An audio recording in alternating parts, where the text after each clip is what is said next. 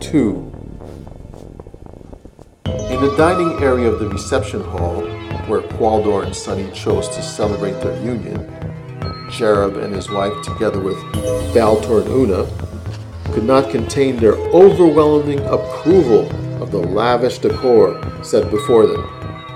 Everything their eyes met inspired gratitude and praises for the reception staff who put it all together. The parents were breathless as they viewed the golden chandeliers glimmering above their heads and felt the warm glow radiating from every candle burning bright throughout the hall. The day's glorious festivities were sumptuous in every detail imaginable. Each table was draped with the finest white linen and adorned with shimmering pearls along the edge, like a necklace. Placed alongside each table were golden chairs with white, gilt embroidered cushions.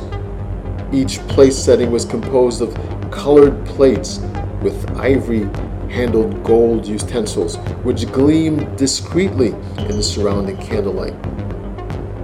The parents were impressed that their children chose this hall for their special day since it, was the only one with a crystal floor where marine life could be viewed in its fullness. The event began when the conductor drew the attention of his disciplined orchestra with a wave of his baton. Soon the melody Sonny chose to guide her steps into the reception hall and toward her future husband engulfed the room as sweetly as a bird's song. After so many rehearsals, Jerub instinctively knew this music was his cue to take his daughter's arm and walk her toward this long awaited destiny. While the other parents strolled to their arranged seating, Jerub observed his daughter one last time before walking down the aisle. He was impressed with her uniqueness and self confidence as she stood in her wedding attire.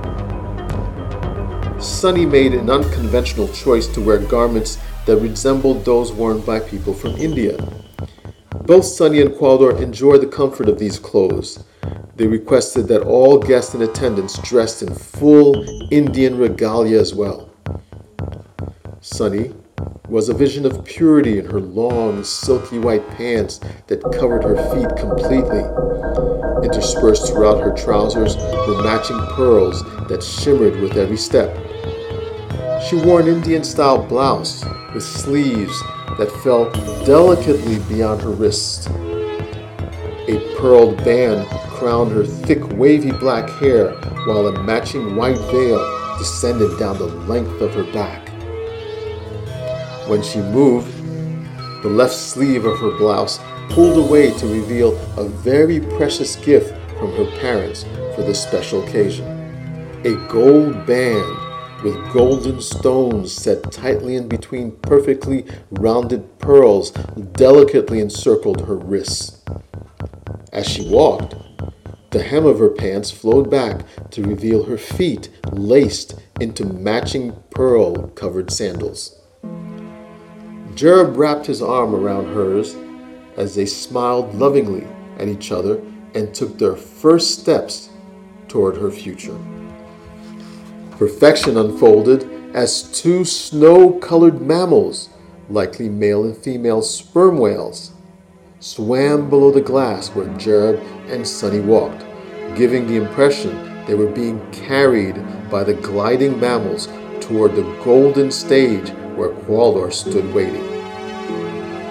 The audience stared in awe at the timing of this magnificent sight and began clapping with excitement. Qualdor stood mesmerized at the top of the stage, appreciating everything his eyes beheld. The minister, smiling like a proud parent himself, stood toward the rear of the stage. Qualdor looked at Sonny from head to toe breathless. His eyes followed her as she came closer to him. She sparkled with every step as the candlelight, the pearls from her clothes, and the love in her eyes all glistened in unison. Qualdor slipped his hand into the pockets of his loose fitting, golden silk trousers, held up by a thin, gilded belt at his waist. They flowed over his feet, covering most of his sandals. His white shirt, embroidered with gold details, reached down to the top of his belt. He pulled out of his pocket an oyster that once contained a large, beautifully smooth pearl and now held Sonny's wedding ring. He opened the shell and took one last look at the ring resting atop a miniature white pillow.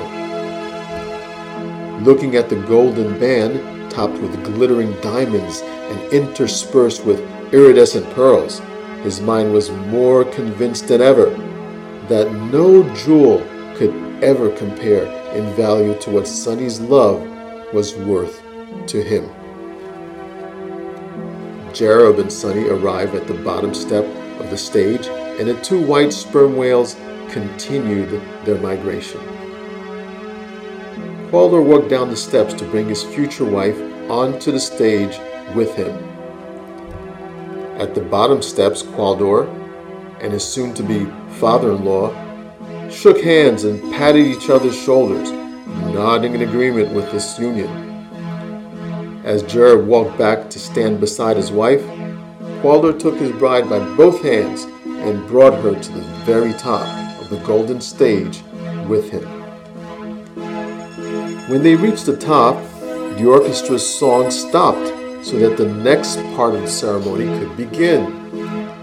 Qualdor and Sonny now faced the minister to embrace their commitment and seal this vow of love to each other. The minister was a short and portly man who was loved by everyone in the community. It took him a few minutes to get started, and just when it appeared that he was about to speak, a memory flashed through his mind, and his lips curled upwards into a wide, grinning smile.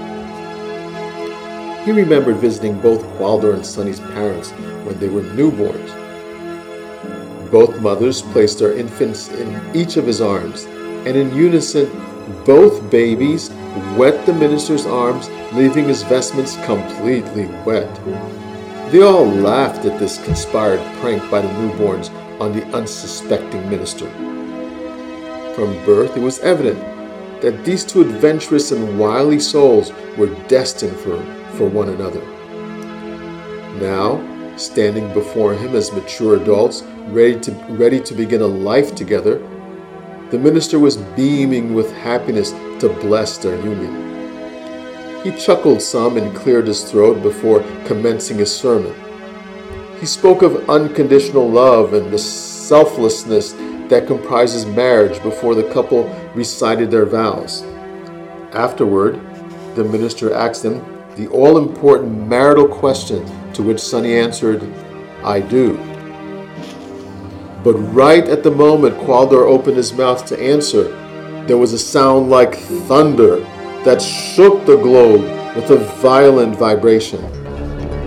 The quake like movement detached the very bottom step of the stage where the three stood, causing Qualdor's and Sonny's feet to lean back and dig into the stage for support. Qualdor held Sonny's hand tightly as they braced themselves. The chubby minister teetered back and forth, trying to keep himself from falling. Another thunderous shock rocked the globe. It was quickly followed by another violent motion that loosened the second step of the stage and sent all in the reception hall into a panic confusion. Qualdor and Sonny held each other's hands tighter as they dug their feet even deeper into the stage to keep from falling. Qualdor noticed that the portly minister was falling forward and quickly threw his arm under the minister's chest. Gritting his teeth and pushing the minister's body upwards, he was able to bring his hand up to the minister's shoulders and hold him up. Just as Qualdor got the minister into a stable position, another explosion hit their home. This time, many people toppled, toppled over like paper dolls. Chandeliers crashed down, barely missing the guests.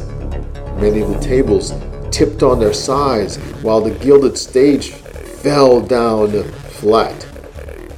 Unable to balance, the minister tumbled onto his back while Qualdor and Sonny landed on their knees.